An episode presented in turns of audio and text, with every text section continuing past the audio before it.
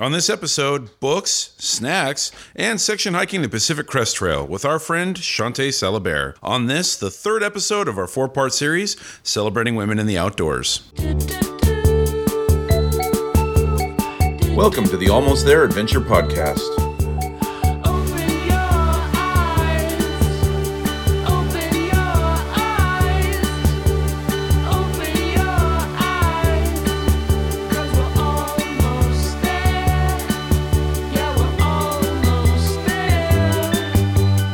Your hosts, Severia Tilden, Jeff Hester, and Jason Fitzpatrick. Okay, so my burrito obsession is continued. So this time I was on a all day hike and I decided to try a, I believe it's Amy's. There, it's a gluten free bean and cheese, super healthy, good for you. I don't know frozen burrito. I don't know if there is such a thing as a super good for you frozen burrito. But um, I unwrapped it, put it in a little beeswax wrapping, stuck it in the lid of my backpack, knowing it was going to be an all day hike, solid frozen frozen solid. And at lunch, I had a burrito to eat, a bean and cheese burrito. I would say it was completely thawed, not freezing cold. It was like kind of good room temperature ish from being in the lid of my backpack all day. And I would say the gluten free wrap was meh, maybe okay. Probably would have been better if it was just regular tortilla. I wonder if you tried maybe like putting it in the sun and letting the sun heat it up a little bit? I didn't because I was too hungry. Okay, I but can see I, was yeah. kind of hoping that the lid, you know, like the top of my pack, at least it was getting some radiant heat. I was thinking I also probably could have put like into my leg pocket of my leggings or something. That could have been like weird body warmth warming it up. but I, but I just I, I was too worried it was gonna like leak because I like rewrapped it in the wax paper and I was like, oh, that'd be really gross to have bean and cheese in my pocket. That could be really bad. That could, TMI. that could be It's just like a embarrassing. TMI Like, oh my gosh, Oh my God, what's what- going on here? What's in her pocket? I think I think Legend would be proud of you though for for for I'm really embracing it. You I, are, I yeah. like it. So Well, we look forward to the next installment in your adventures I know. in that What is frozen next? burritos. What's next? What's the next experiment on the frozen burrito? Uh, I think I'm really so. The problem is because it's in the morning. Is I would love to do a breakfast burrito because a lot of times you know when you tr- hit the trailhead, you you want that second Yes. breakfast. Yeah. Yes. Right, where you're waking up super early, but you want second breakfast. But I haven't figured out because it can't be. It's not gonna have enough time to defrost, so it can't be unfrozen. So do you just cook it before you leave, and then just hope it's gonna be f- still okay? Anyway, so you, that's like- that's the next. I think the next challenge. what if you put it in the refrigerator the night before so it it, It mostly thaws. thawed Okay. but did not go bad, Yeah. Right. and then it would finish itself thawing during the hike. I think that's there's potential there. Yeah. The other thing I'm not sure about is you know bean and cheese, kind of lukewarm cold, fine. Eggs, Eggs, yeah. cold eggs. I'm not. I'm not sure Yeah. it's gonna s- How quite. long can eggs be at room temperature before? No, just the taste. Just the, Oh, the co- taste. just for me, it's more And the just texture. the idea of, of like yeah, like cold eggs. Yeah. Yeah, Isn't quite like I can get away with like cold bean and cheese. you can eat like hard boiled eggs, cold Yeah, or chilled. So that's maybe true. maybe it's not as bad as the thought of it is. That's but- true. We'll see. I'll let you know. Okay, so we have that to look forward to. Not in my pocket. Yeah. Today's episode is the third in our series of four amazing women for Women's History Month. Uh, we are doing four p- podcasts, uh, which is unusual for us. We're doing them weekly for four weeks in a row.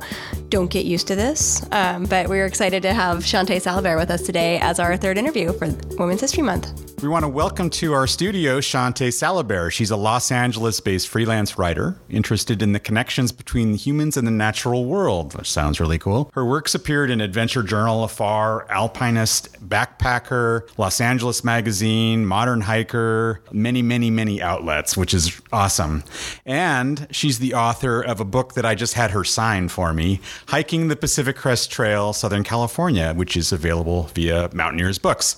Welcome to the show, Shawnté. Thanks so much for having me, Jeff. So, uh, we had a few questions that we kind of put together just to get a little bit to, to know you. And I wanted to start with just like, how did you get into hiking to begin with? I mean, what sort of inspired you to start hiking? And is it something you've always done? Did it come to you later in life? Or how did that, how did that come about? It's an excellent question. Um, so I grew up in Milwaukee in a kind of rough neighborhood on the south side, and um, I went to the Boys and Girls Club as a kid. So I did not know about hiking, had no concept what this would be until I got invited to go to summer camp when I was eight years old. And it was a Boys and Girls Club summer camp, Camp Whitcomb Mason.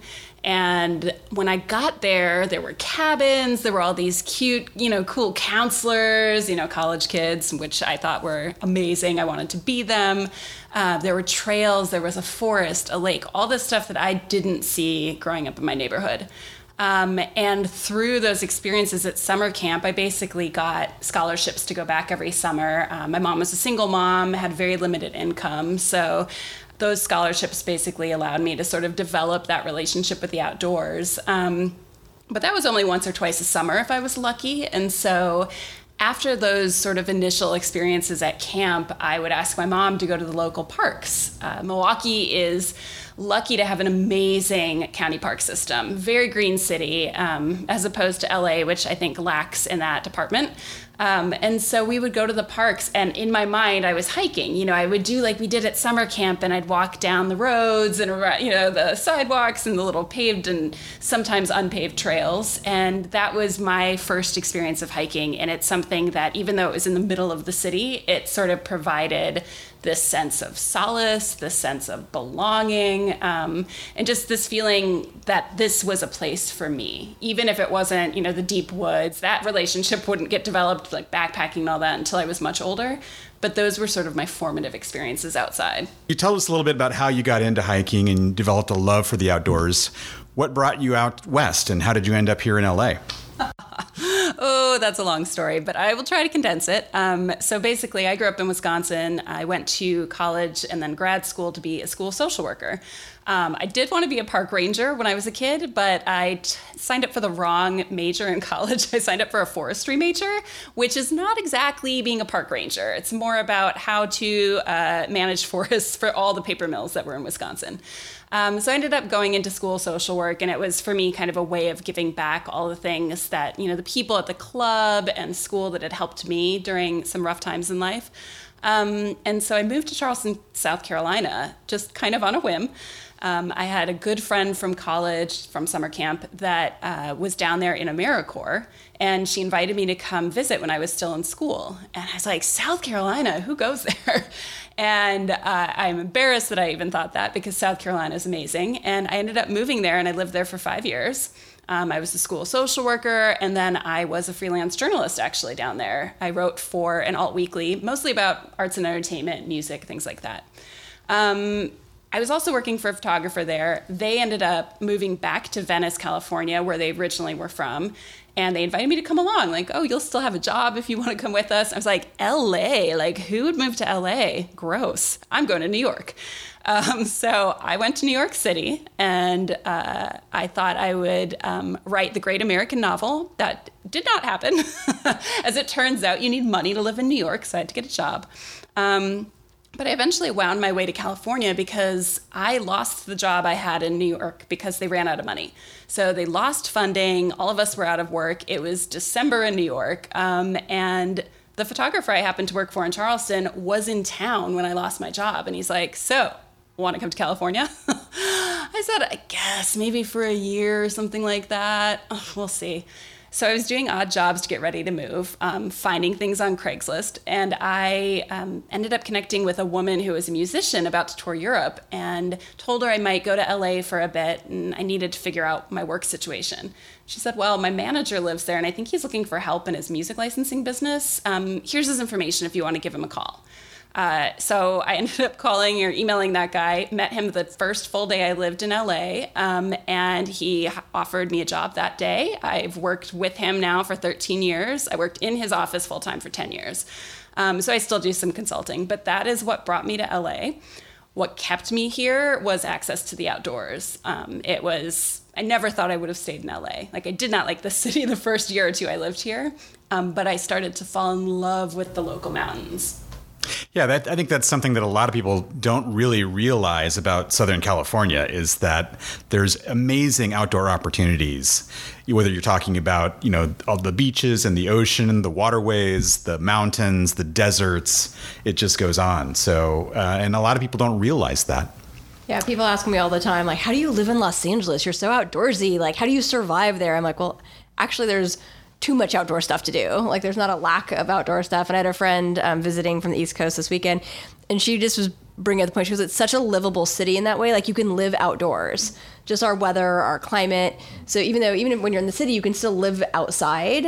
Um, even if you can't always get to the mountains, there's you just it is actually very outdoors and very welcoming in that way. Yeah, it's funny. I actually got asked that question today. One of the millions of times I also get asked that question. Um, but yeah, I mean, LA, as it turns out, has this incredible outdoor access. I don't need to tell all of you, you know this. Um, but I think people are shocked because they have this image from, you know, film, TV, tabloids, whatever, of what they think LA is. And I certainly didn't really understand LA until I'd lived here for a few years. And I was like, okay, there's everything here. You have community, you have access to resources, you have arts and culture, and then you have local mountains. You have like Griffith Park, you have the ocean, you have national parks within a few hours' drive. And it just, like, the potential for what I could experience here sort of suddenly blew up in my mind. I was like, wait a minute, how did I land here 13 years ago? With rent control. That's the only reason I could stay here now. But um, yeah, I feel very lucky that I landed here in the end. Do you have a defining experience in Los Angeles that sort of made you realize what it had to offer from an outdoor perspective? Oh, that's a great question.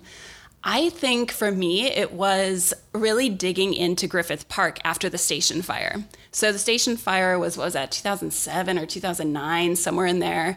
Um, and that burnt a huge, a significant portion of the San Gabriel Mountains. You probably remember the forest was closed for like an entire year. Um, and I that had been my go-to for starting to sort of get deeper into hiking and and get into the mountains a bit. So I needed something to sort of replace that. And I was like, well, you have this huge city park right in your backyard. You should get out there more. And I remember like I would go on sunrise hikes in the park and start just right at dawn and watch the sunrise over the city from kind of up by the um, observatory. And I remember those experiences and the quiet that I found in the park, that's pretty shocking for a city this size, um, was something that I'll always remember. And it's something that really helped me realize that you can find that connection to the outdoors in a big city like LA if you just look for it. So how, how did you get into like outdoor writing and, and general specifically? How did what made you decide to want to do that? And, and like once you started, how did you get you know all these different publications and whatever to read your work and and hire you? Yeah, you know, I, as a kid, always wanted to be a writer. I would write books, in quotes, books like murder mysteries for my mom. Um, I would make fake magazines. I would write short stories. Um, but I never really thought that it was a job you could have. I didn't think it was a lucrative job, and it isn't. Um, um, but I really didn't know how to make a career out of writing. So I thought, oh, I need something practical, something where I sit at a desk. You know, that's practical, right? Um, and I'm, I'm glad that I kind of steered off of that path because that experience writing for an alt weekly in Charleston, just as a part time thing, um, showed me that, okay, this is a thing I can do. People keep giving me assignments. This editor wants to work with me. That's weird. I have no formal training in this. Um, but I kind of let that idea die when I moved here. Um, I was working in the music industry, so I didn't want to write about music anymore. Um, but I started keeping kind of a private blog that was just documenting my hikes around LA, actually. It was called What Would Ed Do? named for Ed Viesturs. because my favorite maxim in the outdoors is getting to the top is optional, getting down is mandatory. Um, and I kept this blog just to document all the ridiculous things that I had done outdoors, all the meaningful moments I was having, and just sort of my journey becoming, you know, quote, an outdoors person in a deeper sense, um, but in LA. And from that, you know, that was kind of a side project. And then I ended up, you know, some years later, my friend Casey Schreiner runs a website called Modern Hiker. Um, he's also written a couple books now. He's amazing. But he was running Modern Hiker as just a personal project. It was his own website. Um, and one day he's like, you know, Shawnté, you love to write. I enjoy your writing. Do you want to write for Modern Hiker? I was like, yeah, why not? Sure. So I started doing that. At the same time, my friend Brooke and I um, launched a year long project called Year of the Scout. Um, she found a 1947 Girl Scout handbook, and we decided to spend a whole year trying to earn some of the badges inside. Um, and we documented it on a different blog. Also called Year of the Scout. Um, and unbeknownst to me, Casey had passed my information. I think he sent the Year of the Scout blog and maybe my What Would Ed stuff uh, over to Mountaineers Books. They were looking for somebody to write a Southern California Pacific Crest Trail Guide, part of a series. And I didn't find out about that until six months later when they decided to reach out to me. Um, and I was excited. I was nervous. I decided to send in a proposal thinking there's no way in the world these people would ever let me write a book because I had no track history. Like for me growing up, uh, I was very practical. I grew up, you know, with single mom that didn't have a lot of resources, like I said. And so in my mind, like, you don't just take off and write a book and go hike for a couple months. That doesn't seem practical, even though I wanted to do it. Um, so when they came back to me and said, hey, we liked your proposal. We want you to write this book. I was like, oh no. what am I going to do? I have a full time job that I love very much. Um, although it's not the job that I thought I was meant for, it was just a job I happened into that ended up being a pretty cool job. Um, but I talked to my boss and he's like, I support you, just see what happens. So I would take off for three to four day weekends. You know, do some field work for the book. And then one summer, I took two months off, took a sabbatical, hiked um, the San Bernardino Mountains, part of the San Gabriels, and then the Sierra portion of the PCT. And one night in the Sierra, I was sitting outside my tent staring at the sky, and it just hit me like a ton of bricks. What are you doing? You have this incredible opportunity. You're writing a book about the Pacific Crest Trail. You've always wanted to be a writer. Now is your opportunity. And I, I made a decision that night that when I got back, I would give notice at my job and I would figure out if this was possible as a career. And, um, and I did just that. And it's a much more complicated story, of course, how that all happened, but you know, that's the broad strokes of how I came to that decision. That's so cool. So, I mean, why don't we kind of shift over to that, like the Pacific Crest Trail? Um, do you have like favorite stretches of it? so Had you done any of it, even like other than maybe some of the local stretches around LA before you went to like write the guidebook? You know, I had I my friend Colby Kirk had hiked a big chunk of it maybe the year or two before I got this. I mean, maybe it was just the year before I got the book deal. Um, and I remember reaching out to Colby and telling him I was so excited because I had always wanted to hike this trail. And I remember being really inspired by him getting out there and kind of doing it on his own terms. Colby likes to take pictures of tiny things and slow and draw draw in these beautiful journals um, and just is embodying the spirit of hike your own hike. Um, and, you know, I had been getting out there and hiking my own hike, just doing a couple days here and there, some backpacking trips, day hikes. But I never conceived of this idea of just taking a bigger chunk of time like this. Uh, so it was super exciting for me because it, this trail had been a part of my life for at least a number of years before that. And, uh, you know, like I said, I had Colby, I had several other friends that had spent time on the trail or even hiked the whole thing. And um, even though I knew I couldn't just quit my job immediately and go hike this thing, it was so exciting for me to be able to spend time getting to know the trail. Um, it's funny now, sometimes people will say, you know, when I do presentations or something, they'll say, oh, Shawnté is an expert on the PCT. And I don't love that phrasing. I like to say that I'm a student of the trail. Like, yes, I wrote a book about a big chunk of it, but um, I like to think that I continue to learn from it. It's a great teacher in a lot of ways. So, did when you were doing those hikes for on the PCT, you know, did you do some of them solo? Did you do them with friends? Do you have a preference for one over the other? What, what were your what was your experience like? Well, um, that's a great question. I get asked that a lot, especially doing presentations. Women especially want to know about that because um, there is a stigma around sort of hiking alone, backpacking alone, um, especially if you're a woman. Um, I did a mixture. So when I would go out for long weekends, um, overnights, things like that, I would invite friends. Uh, partially, it was just for logistical purposes because then I could do a longer section and we could do a car shuttle. But it also became this incredible way to sort of spend quality time with people and deepen my relationships with people. And I am so forever grateful for that. Um, you'll see people throughout my book that are just either friends that came outside with me or people I met along the trail. Uh, there's a woman I met when I was in the Sierra, and um, we kind of like leapfrogged each other a bit. And during like a super rainy it was the monsoon was happening the weather was gnarly and um just remember she had this bright pink rain jacket on, and we kept leapfrogging each other, and we're kind of like, you know, minding our own business. And then I turned the corner at some point. I'd been hiking by myself, and I turned the corner, and all of a sudden there's a bear right there, like high fiving distance. And I just look at it and I go, hey, bear. And the bear looks at me and it's probably thinking, holy crap. Um, bear takes off. I sit there for a moment and then I take off. Um, and I get to the Woods Creek Bridge, which is this great sort of suspension bridge, you know, on the PCT JMT. And uh, I decide to have lunch there and kind of bring my heartbeat back down to normal. And this woman comes up and she just asks flat out if she can have lunch with me. And I'm like, yeah, sure, humans. Humans are great. Because I had been hiking alone. I did that um, whole segment in the Sierra by myself, or I started by myself.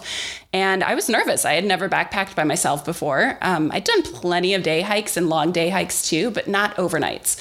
So when my friend Mark dropped me off at the trailhead, um, he camped the first night with me. And the next morning, he walked back to his car. And I remember just slow waving at him, like so freaked out. Like, Goodbye, world. Goodbye. and, it, and it's the Southern Sierra. It's a very quiet section of the trail. There's not a lot of traffic there outside of the hikers during the through hiking season and occasional, you know, peak baggers. Um, so it felt very alone. Uh, but I, I found that i loved doing both like making like making friends with this woman. Cat uh, catwalk was her trail name. Um, she was finishing up a three summer sort of section hike of the jmt so we got to hike for about six days together. She's now one of my best friends. I just spent the weekend with her for her birthday visiting with her family and her adorable teenage kids and her lovely husband. Um, but yeah, the trail has a way of sort of deepening relationships. So either ones that are brand new, you know, you guys probably all know that you're out there and you're kind of experiencing these hardships. I mean, you know, you know exactly what this like, what this is like, Jason, from just being on the on the JMT and especially I think you were out there in like a high water year, right? Oh yeah, no, and, and snow. The water was, you know, an occasional thing because you'd have an occasional creek crossing, um, but the snow, like going over all the passes. When we started, it was barely over 9,000 feet at the snow level, and that trail's like above 9,000 feet for almost the whole trail. So yeah, no, def- but you definitely build, um, you definitely build like really strong friendships and relationships out there more so than like in, in the real world. Plus, you're more open, I think, to meeting people. Have you found that? Oh yeah, you are. I the first day, Kat and I, the first full day we hiked together. We camped at the bridge that night. Um, we had a great time. Started hiking the next morning, and within I'd say like two hours, we were pouring our hearts to each other, pouring out our hearts. Um, and crying, and it was amazing. I was just sitting there like, I think we're gonna be friends for life. That's just what happens. Sometimes you're in this raw, vulnerable place. I think, um, but you're also accomplishing things together. You're kind of, you know, going through these these hardships or whatnot. But there's also something to be said for being out there alone. I I don't know about all of you. Um, I'd be curious about your take on it. But I think there's something really special too about getting outside on your own and having that time to just be quiet and be with yourself. Um, I think of it as sort of a walking meditation a lot of the times. I find it like I, I like it for about three days, and then I start running into people on the trail and driving them insane. Hi, how are you? And being like super over friendly weird guy because you just after a few days you do kind of get hit the point where you're in your head enough and you're lonely and you forget how to talk to people. So I usually try to do at least one or two one or two night ones on my own just to go up and you know take pictures and that kind of thing. I mean, Yeah, I like it for about like 30 minutes. And then I get really in my head. So I have yet, I mean, I have yet to do like an overnight by myself at all just because I get super in my head. So I'm much more social being. And for me, the pleasure kind of comes in sharing the experience. Um, even if it's with somebody we're not talking, that's totally fine. Um, but yeah, yeah, about 30 minutes. Yeah, local trip. Yeah, most of the solo trips I've done, most of the trips I've done are with other people, friends or my wife or whoever. And so uh, I've done solo trips, but they've been shorter ones, and they are really nice. You know, it is a chance to just kind of you know zen out a little bit you know and and uh, be with yourself and unplug and it, it's a it's a nice way to recharge on in small doses though I, I can only take so much of myself you know That's fair. I mean, I would, I, but I will say I would not have the career I have right now if I had not spent significant time alone in the Sierra that summer. It was just, I think having that space just cleared the cobwebs out, and all of a sudden it was just super obvious. Like, okay, who, when in the world does a book publisher reach out to you and say, "Hey, want to write a book?" Like, that doesn't happen. And then, do you want to write a book about this really cool thing that you've kind of been dreaming about for a while? That doesn't happen. And it was just this, I think, because everything is stripped away out there, it was just this deep clarity. And I was like, I know what I want in the world. I know what I need in my heart and all this stuff. It just cleared the air and helped me see things a little more clearly. So um, I, I think I have, I'm a little, I'm like one of those introverts that can masquerade as an extrovert. So I love alone time. I'm good for at least a couple days, if not more. I think the other thing I noticed early on when I started backpacking was like if I waited for other people, there was no way I was going to get to see all the places I wanted to see, even just in the Sierra. Because I mean, they are so convenient and close to us. I'm like, oh, I want to. You look at a map and you're like, I want to go to like all these places. And if I wait for people, other people, I won't see all those places. So you know, even in a long period of time, you're like, that's a there's a lot of places up there. I mean, it's such an amazing resource that we have living here in Los Angeles. Well, it's true, but I also think, and Severia knows this about me, there's also something really special about once you have these experiences, like sharing it with other people. Um, so I met Severia years ago when I was a student in the Wilderness Travel Course, which is a 10 week kind of outdoor skills class that the Angeles chapter of the Sierra Club um, puts on here in Southern California every year. Um, and so she was an instructor. I went on one of her trips. Um, I immediately had cholla cactus. No, I had pencil pencil cholla in the bottom of my boot. Then after we got that out, like not five minutes later, I had a giant wad of teddy bear cholla in my calf. Um, but I still decided that I loved this experience. I wanted to be Severia. Um, Severia, for some reason, was like, I'll be friends with her, I guess. Um, and uh, and I ended up becoming an instructor for the class too. And you know, we actually led a trip together this summer, and uh, we've done it for the last two or three summers now. And I love having these experiences in places like the Sierra or the desert, whatnot, and then being able to share them with other people because some things I don't love to do on my own. Like, I don't want to go do off trail, like third class stuff on my own, but I will do that if I'm taking other people out. It's like this weird sort of, you know, makes you feel if, if I'm taking other people out, I've got to just have my head in the right place for it. Totally can do this.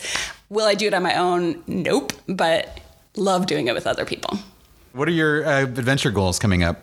Oh boy, oh boy, oh boy. All right, well, um, this feels like an adventure. So I'm starting to toy around with a memoir, a non traditional memoir. Um, that feels very adventurous for me because it's scary um, and unknown. Uh, but I, you know, I actually have a surprisingly blank slate this year, and it's kind of exciting because I feel like ever since I took on this book project, you know, however many years ago it was, I have been in that world of just constantly having a big project and always having my time sort of scheduled for myself.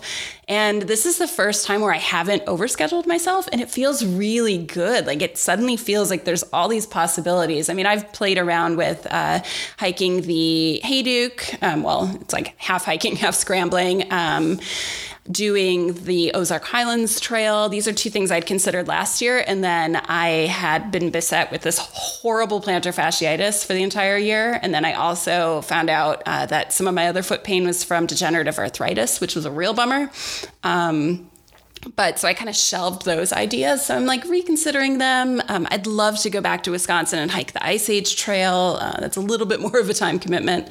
Um, but yeah, I think what's more exciting right now is actually not having specific plans and just being open to what's next. And that's not something I normally do. I'm a planner. I love planning. I love knowing that something's happening because that kind of drives me. But it's kind of exciting to think about that in a sort of more nebulous way of like, what's exciting is not knowing. Ha ha ha. You mentioned that you were surprised that um, that they just reached out to you to write the book, and I don't think it's surprising because having read your writing, you have a phenomenal voice, and it's funny and it's clever, and you have a really great outlook on things, and you can actually put it into words versus most people are just like you know I don't know it's not dry so I love your style of writing. So I would just say like what other kinds of things you're writing and like what what things do you like to write? I mean obviously the guidebook is a very specific thing um, but in your voice and going after things what are things that you enjoy writing about aside from that You're so nice. I did not pay her to say that.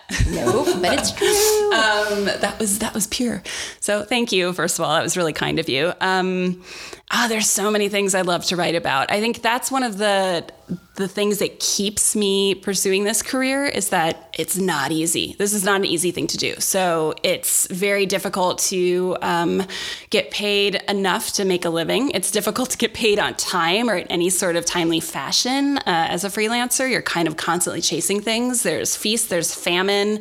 Um, you'll get a bunch of work at once and then no work for a while and you freak out. Um, but what keeps me coming back are the stories. And so I do love writing humorous things, um, and that's probably the tone that the memoir-ish project will take. Um, but I also, you know, the big thing that I love are is being able to sort of share stories that maybe I didn't get to read as a kid, um, things that maybe weren't represented traditionally in outdoor media. Um, I think we're at a time where this is happening a lot and happening fast. Um, but I think it's also a time where we're recognizing that there's so many ways to be outdoors, um, that many people have been outdoors for a long time, and it just wasn't called that. So it's exciting for me to sort of dig into how people connect with the outdoors, both in the present and historically, um, and just tell stories that I would have loved to have read as a kid, like stories about women doing amazing things outside that would have inspired me to maybe, you know, pursue things when I was younger instead of being scared of them. Um, things like that. It just it, it keeps me going. It stokes my fire. You know, not everything I write is gonna hit that kind of nerve. Sometimes you're just writing to get the bills paid. Um, but yeah, when it's good, that's what it is. It's really good. No, one thing I read of yours recently that I really love because I always love lists and stuff is you wrote uh, outside magazines like the newest, most updated thing of what to read, and I think you put some Barry Lopez, and I'm going through kind of a Barry Lopez thing now, so I was pretty excited to see that. But what are some of the books that you would recommend to people? Oh gosh, that's great. Thank you. I'm glad you enjoyed that. That was one of those things that was called the um, Contemporary Adventure Canon, and they do something like that every few years where they kind of compile like these are the books you have to read. And historically, it's been what you might assume. So it'll be like Into Thin Air and Kon-Tiki and things like that are these sort of tropes of adventure that many of us have read and a lot of people do enjoy. Um, but it's been at the expense of sort of other kinds of narratives. Um, so with this one, my editor and I worked together. Um, Erin Berger, she's amazing. Uh, she was the culture editor at the time, and we talked about sort of what direction we wanted to take this list in, and it was all about sort of what is relevant to us now. So there's a lot of things in there about climate. Um, there are things about wildfires. There are books that uh, I really wanted to make sure to include books from an Indigenous perspective because I think that's sorely lacking. But there's a whole history of Indigenous people writing about the out, you know, the out outdoors again in quotes, but the environment, nature, the more than human world. Um, so like Robin Kimmerer's Braiding Sweetgrass was one of those that I really wanted to get in there, and I'm just I think it's such a the way she talks about. Um, the natural world, um, as she calls it, the more than human world, is really beautiful, and it's there's a lot of lessons we can learn from sort of studying uh, traditional ways of being with the outdoors. Um, rather than always seeing it through this, you know, like I know one of the books on there was the Alex Honnold book, and I didn't want to put that one on there, if I'm being honest. Um, no offense to Alex or, you know, the writer, but um, that was something that was a thing that was now. It was the thing that people are talking about, this idea of risk and fear, and, you know, and he was the example used. But I also think there are other ways to talk about um, how we are in the outdoors. So that was the, that was something very important to me to get on that list were there any books because obviously when you have a list you have a limit to what you can put on there. Were there any books that you wish had been on there or are there any other books that maybe I know you probably don't remember every Oh, single book on that list You know, it's hard. That that list was culled down. There was a pretty big list that it came from that was sourced from my ideas and then all the other editors there, and it was massive. And it was hard to cull it down, but we really wanted to laser focus, especially on things that maybe hadn't been given a lot of eyes before, um, and sort of maybe bring a new audience to some of the books. Um, I just know I know that one book I wish had been written by the time the, the list came out was uh, Rahawa Haile is doing um, a book, a memoir of sorts. She wrote this incredible piece, um, two incredible pieces. One was for BuzzFeed, and it was called something like "What I Carry." It was about her uh, Appalachian Trail hike, and she basically carried books by Black authors, and then would leave them in the shelters along the way. Um, and she wrote a beautiful essay about that. And then she wrote another incredible essay for Outside um, right around that same time. And I think that's I mean, based on both of those pieces, which are beautiful, incredible writing. She got this book deal, and I cannot wait. I think she's still finishing it right now, and I'm like, just hurry up! I just can't wait because I know I'm going to love it. I love her writing and uh, and I'm very excited to see what she comes up with. Was there one specific like book or article or, or magazine that really ins- like like spoke to you in a way that made you want to try to do this as a career? You know, I was a huge fan of the Nancy Drew books as a kid. so I always wanted to write mystery novels when I was a kid. But, um, you know, I think honestly, it was more of, on one hand, as a writer and as other creative folks, you might just feel this too. But you're just like, for me, I'm just sort of compelled. I love writing. I love the art of it. I love the struggle of it. I love um, sometimes telling my stories, but more often than not telling other people's stories because it's really hard to look at yourself and and digest all of that and sort of distill it for other people. But um, you know, more more often than not, it's I'm motivated by a lack of what's out there. Kind of what I was talking about earlier. Um, so yeah, there's a lot of great books that I've read and continue to read. I just finished Ronan Farrow's Catch or Kill, which just um, but uh, not at all an outdoor book, but you know, a rage-inducing book if you're into that sort of thing. Uh, shifting gears, so uh, to kind of wrap up, I was thinking, what advice do you have for somebody who is looking to kind of get outside of their comfort zone? Because it seems like that's what you've done, and you've done a great job of inspiring others to do that. But what would you do say to somebody who wants to, you know, just step out a little bit further? That's a great question. Somebody who wants to step outside of their comfort zone.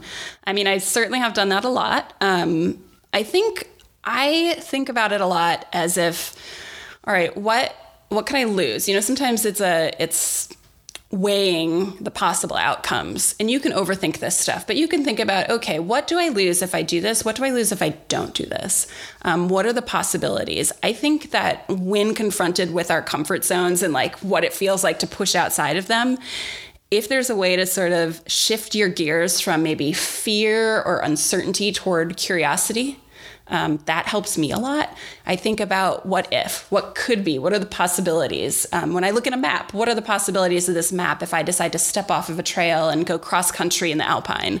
Um, what could happen if I decide to get in my car and go on a road trip to Utah or something like that? Um, you know, it's all about wondering what's what's possible. I actually just interviewed a woman the other day uh, named Shruti Lap, and she and her husband travel in a Westie, you know, kind of living the overlanding van life life. Um, and they they have a blog and website and all that called Holiday at Sea, S E E, and it's after a C.S. Lewis quote about sort of this kid playing in the mud, and, and the parents are like, we, we could go and hang out in the ocean and do all this other stuff, and the kid's just so fixated on the mud because it's the closest thing, um, and and so it's all about sort of looking beyond that and not settling just for what's in front of you, but being curious about the possibilities of what may be. Great. I like that. Yeah. um, I guess since we have you here, uh, do you have like are there adventures or different types of adventure that you have not experienced that you you want to try in the future? Oh, that's a cool question. So I'll tell you about one thing I started doing this year. Um, I actually got into trail running in the spring. Um, I was at a very low point. Uh, my uncle had died at the top of the year um, of a very fast moving cancer. And it was really hard for me because he was basically my dad growing up. Um, I lived around the corner for him and I was there all the time. Um, so that was hard. And then two friends of mine within a two week period decided to take their own lives um, after that. So it was a very dark, bleak period. And I found myself sort of searching um, and not wanting to wallow too long. I mean, I wallowed, trust me, I wallowed. Um, but I realized I had not been getting outside. I had not been taking care of myself in my grief. Um, and I was sort of searching for a way to do that. So I was talking with an editor of mine, um, Hillary Oliver. Uh, I was writing a piece for Outdoor Research's blog. Um, and I had said to her, I was like, you know, I just saw that you ran a 50 mile race. That's so cool. I could never do something like that. That sounds horrible. Um, she's like, oh gosh, you know, trail running, you walk half of it anyway, you hike the uphills. I was like, ha ha ha, still, that's amazing. Like, good for you. And I said to her, I'm like, I really want to figure out something to do for myself this year. I have no goals. It's a weird feeling. You know, I'm so used to having this like goal oriented mindset. Um, I don't know, but I want to push myself. I need to kind of get out of this emotional rut I'm in. And I think being physical will help. And she kind of almost maybe offhandedly just said, Oh, well, you know, a friend and I are thinking about running the Teton Crest at the end of the summer. It's like 40 miles in a day if you want to do it. And I'm like, Yeah, I don't run at all, but um, that sounds like a great idea. um, as it turns out, it's a great idea for next summer. Um, but but what it ended up, I, I honestly, I, I, after that exchange, I got shoes. I found a free calendar online, like going from couch to marathon. How does one do this? Foreign thing. Um, and I started going to Griffith Park, the source of so much happiness for me, um, and running. And I would run for 30 seconds and walk for two minutes. And then I would run for a minute and walk for a minute. And it suddenly I was running for three miles. And then a friend and I signed up for a trail race, just a 5K, just to sort of get me in that spirit of staying on top of this goal. And we accidentally the ran the 10K course. So I discovered I could run six miles. Um, and then I just kept pushing it. And toward the end of the summer, uh, a different friend and I went up to Cottonwood Lakes um, up in the Sierra and decided to run around the basin there. It was 13 miles, uh, so a half marathon.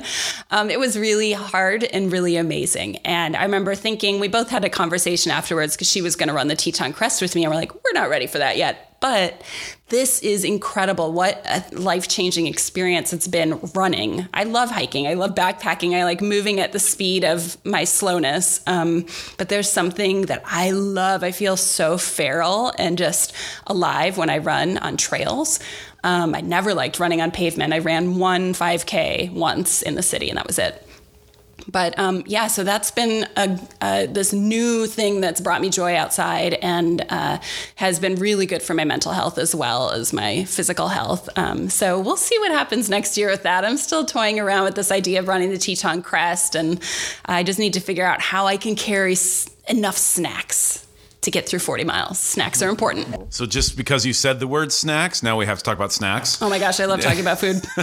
What are your favorite snacks? Like, what do you do? What is your food situation when you're on the trail? Is an enchilada a snack? okay, um, barring enchiladas. Although I did learn a really excellent backcountry enchilada recipe from the Dirty Gourmet Cookbook, um, which is a great cookbook. Oh my gosh. Okay, so I cannot live without refried beans. I discovered, I think it's Honeyville is the brand, but it's one of those prepper brands for the people who have, you know, sort of like basements built into the ground and lots of things stored in them, um, and also backpackers. So I remember. God bless them, right? I mean, they're I crazy, know, but God bless them for all the the good food we get. You know, Thank you. Thank you very much, preppers. Um, so yeah, I uh, the, that summer I had spent the two months on trail. I was trying to figure out what in the world to eat every day, and then actually the next summer I was on the Colorado Trail. Um, so I had perfected my tortilla recipe, but I have a dehydrator at home, so watch out. I will dehydrate anything that can be dehydrated. Um, and I'll make like burrito bowls and pastas and Indian dishes, and I love making um, Ethiopian food, things like that. But yeah, refried beans is a home run for me. I got sick of oatmeal. I got sick of penalty potatoes, aka mashed potatoes, but I never, ever, ever got sick of refried beans. Um, so refried beans, and then as far as like a treat, Swedish fish. That is my go-to. I they're heavy, but it is worth the wait for the joy I feel every time I bite into one of those things. now do you buy flakes and then rehydrate them, or do you dehydrate the like? Do you fry them? How do you how do you like eat these refried beans? I like that you really want to dig into this. This I is do. a very I'm very important fascinated topic. into this into this. All right, refried beans. You know, so I do buy the giant tins of the flakes, and it's the Honeyville brand. They are delightful. Although I have tried, um, you can get some at Super King, which is kind of a local market here. Um, there's Isadora refried beans. If I'm going just on a one night trip, because those ones are not dried, and you could just, I'll make uh, like bean delight. That's what I call it in my head, um, which is basically cheese, beans, taco seasoning, and then a burrito. Um, I use corn tortillas because I'm one of those sad people who can't have the glutens. But um, but yeah, I I love them. They like beans. You don't want to camp next to me after I've had the beans. Altitudes are real. Um, and uh, but it just it gives me energy, man. Have you tried the black bean flakes from Packit Gourmet? I have not. I'm really are- a pinto bean person. Okay, yeah, Yeah. Those those are my kind of. We had those on the Wonderland trail. Those are one Yeah, of my those are, those are pretty good. and I basically do the same thing, just with those water, like some cheese, and then some like like taco It's so dreamy, right? isn't it's it? Really good. I mean, come Very on, man. satisfying. I, you know, uh, the Muir Trail Ranch buckets. Uh, I always, when I think about food, my mind just goes to them because I remember rolling in there after being on the trail for like a month or a month and a half or something, and I got, you know, you get sick of your food after a while when you're out there. You, you guys understand. Um, and not that I got, like I said, never got sick of the beans, but I rolled in there. It was like, no more oatmeal, no more potatoes, whatnot. And looked through the buckets. And this uh, kid I was hiking with, MacGyver, he found uh, tortillas, canned chicken, and a can opener, um, Kraft Singles that had been laying in the sun, just sort of warming, and then Tapatio. And so you know what we did with that. We made the best tr- like hiker trash quesadillas that I've ever had in my life. So that also goes down in the history books as one of my best trail meals. Can't believe you didn't We- ask we- me about been- poop. Go ahead. I mean, I who feel doesn't poop love and talking blisters about are so covered in Yeah, this why kind are we of not thing. talking Like, you know what I mean? I don't, I don't know that we need to go there unless you you really poop? have, unless you have something to add to the conversation that's that, that Um, we yeah. always have to have. Like a I million. do. Do you really? Yes, because every time I say this to people, they're like, I never thought of that. Okay, don't pre dig your holes. If you get poop anxiety, go out there, find a nice spot, great view, settle in, make sure you can dig afterwards, and then just relax into it. Dig your hole afterwards, use a stick or a rock to fling it in. Clean up. It it has reduced my poo anxiety so much on the trail to not pre-dig my holes, and I have had some incredible poos since making that decision in my life. Especially with all the beans. Yeah, that Lots is true. that- lots of Fiber. So happening just like it's like an, an aiming stress. Is that the problem? I don't like having an aim, man. You know, I want to just be free form out there. There's enough structure in my life already. I just, you know, I like to just go with the flow, as it were. Well, since Shawnté drove all the way across town to come here, she is joining us for our trail lead segment today. Shawnté, what do we have on the menu for tonight? Well, it's an exciting array of Mountain House chicken fried rice with vegetables, Trail Forks pizza casserole, hello, and O'Meal's turkey chili with beans. Nothing like eating backpacking food in the city. I have done it before many times. So, uh, Severia, what are the uh, preparations for these three? This one has an the O'Meals has kind of a, an interesting dif- difference from the others. Yeah, I'm super intrigued by this whole oatmeal one because it's uh, self heating and already fully cooked. It's a little heavy. Don't know if I would want it on a backpack, but I'm very intrigued. The bag has a steam vent, so I'm excited to see how this plays out. I actually saw those at Outdoor Retailer maybe a year or two ago, maybe two or three years ago. It all blends together. Um, and they were, it kind of reminded me of MREs a little bit, but whatever I tried at OR was really tasty. So I'm very curious. Is it worth the wait? That's the question. dun, or the, dun. and literally the weight, like heavy weight. Well, I think the idea would be you'd, if you went without a stove. So if you weren't like a caffeine or hot beverage addict, then you're saving the weight of a stove and a, and a fuel canister. Which now those are pretty light. So and obviously because I could never live without coffee and I don't want cold coffee when it's cold outside, that's probably not a good option. But I am very curious to taste it. All right, let's start cooking. So while that's cooking, I'm looking at the pizza casserole from Trail Fork, and the first instruction we've already got a fail on because it says empty contents of package into separate bowl or mug, and we have no bowls or mug. So What I'm kind gonna- of backpacker are you? I well, urban. so I'm used to the ones where you just pour the water into the pack. This is apparently not one of those kind. So I'm gonna go get a bowl, and we'll get that going. All right, so I opened the turkey chili with beans oatmeal package. In the bag is a like silver bag that has all the food in it, which kind of reminds me of those Indian meals that you can get at the grocery store. And then there is a heating element pouch, and then a little like kind of takeout version of like a spoon with a little napkin and salt and pepper. I am deep inside the mountain house and I cannot find the oxygen absorbing packet, which makes me a bit. oh, there it is. I found it. I was like, you know what? I have definitely cooked these kinds of meals with the oxygen absorber in it. Uh, I don't recommend eating it. It even says on here, it's got like skulls and crossbones. Do not eat. I would like to know what would happen to you if you ate one, because I have also cooked many of those meals without taking the oxygen pack out. So I feel like you would, uh, all your oxygen would be absorbed, I suppose, and Oh, then you would just stop breathing. I'm Oh, not, you know, it could be pretty intense. yeah, that would, that would not be good. Or maybe just extreme flatulence. What does the heating element look like to you? Uh, Looks like little hand warmers. it kind of does look like a hand warmer. Okay. I thought we were going grosser there, and we didn't. thankfully, thankfully we didn't Like, go grosser wow, on that. I don't know what, how you could turn that into something gross. Uh, no comment. Okay, keep that one to yourself. It's not that kind of party. It's a wholesome show. It's not even my show. I've decided it's wholesome now. I actually censored myself earlier. But it, it probably will be wholesome, and if not, now it is. Thanks to you saying that. Now, now we're locked into being wholesome on the show. So Part of go. your brand now. exactly. All right, chicken fried rice. with vegetables. put cold water. Yeah, yeah. Put cold water in. Let's see how that that works. Because the idea would be you don't have a stove. Okay, so while that's going on, I'm, I've got the uh, the Trail Fork pizza casserole, and I have a bowl now. So I'm emptying the contents into the bowl. Looks pretty interesting. A lot of rice in there. That looks good. Maybe just a tad more. Whoa! Yeah. I'll just use some of that. Yep. Okay. Not the Great British Bake Off, guys.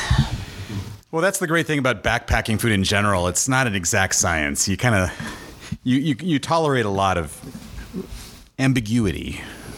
So uh, I have kind of a funny backpacking food story. We talked about eating backpacking food at home not having necessarily the same sort of enjoyment factor as it does on you know after two or three days of hiking on the trail so uh, when joan and i were living in seoul korea I had some backpacking meals with me. They were the good to go meals. And I was doing I was cooking the dinners. And so I prepared a dinner and we had some, I don't know, chicken breast or something. And then I used as a side this back, this uh, good to go meal of, I don't know, some kind of curry dish. The curry is the best. The curry, yeah. And and I didn't tell her. So, you know, she sits down to dinner. She gets home from work. She sits down to dinner and she's looking at this and tasting it. She's like, wow, this is really good. How did you make this? And I'm like, I can't tell you. Not until the meal's over. And she ate the whole thing. We both enjoyed it a lot. And at the end of the day, it was like, I had to tell her, I'm like, you just ate backpacking food. And she's like, wow, that was really good.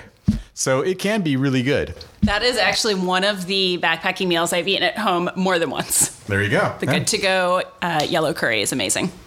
This whole chili thing with the steam and everything and the steam pouch, it's, it's just fun to watch. It's I'm gonna just go kind of open my pores. Yeah, yeah, exactly. Is anyone congested? Is anyone congested? This will be. We uh, another story about you know kind of like the MRI story is really what it is. When uh, Joan and I hiked the JMT, the first few days we took MRIs. That a buddy MRE MREs, you mean? MREs. That's it. Sorry, MRIs are different. Well, Yeah. So you brought an MRI machine into the backcountry? I hope you weren't wearing any metal when you. Uh... an M, yeah, the meal ready to eat MRE. Uh, we had a, a friend who gave us a bunch of those, and we took some on the John Muir Trail, and it was like super heavy, first of all, but they were really actually very tasty.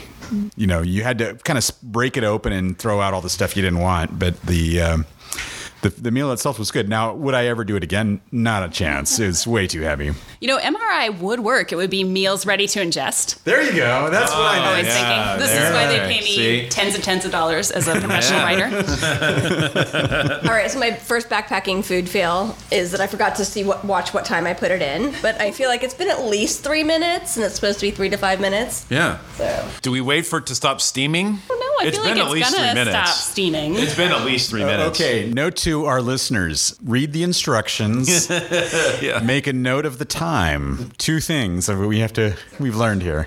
You know what my favorite backpacking meal was? It was one that I didn't make. Those are always the best.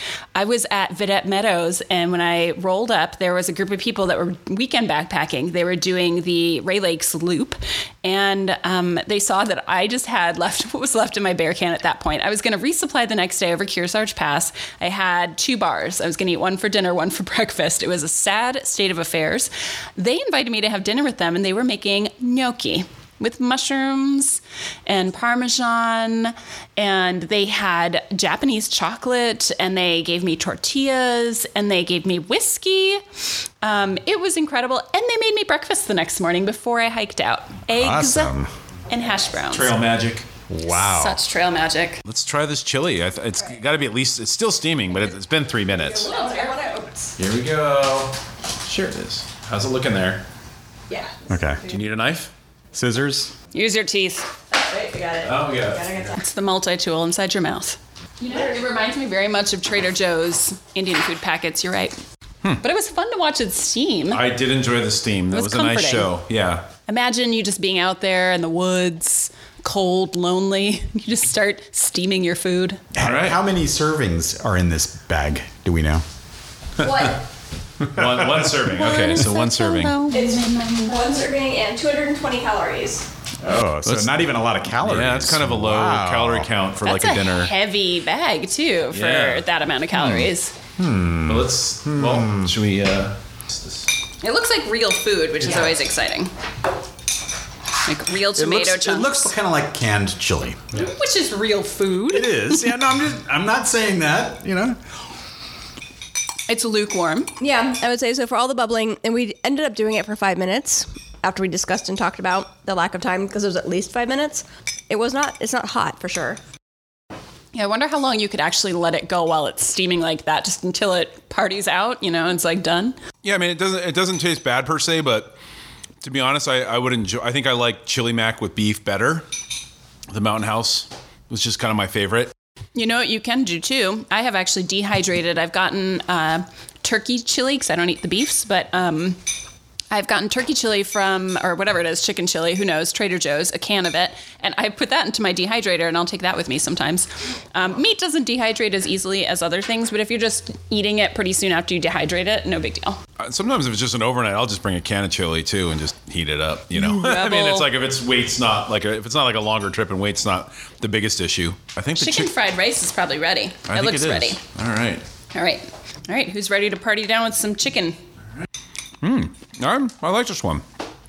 I like this better than I sort of anticipated I would. This is good. Yeah. Okay, would buy. Yeah, I would I would definitely do this.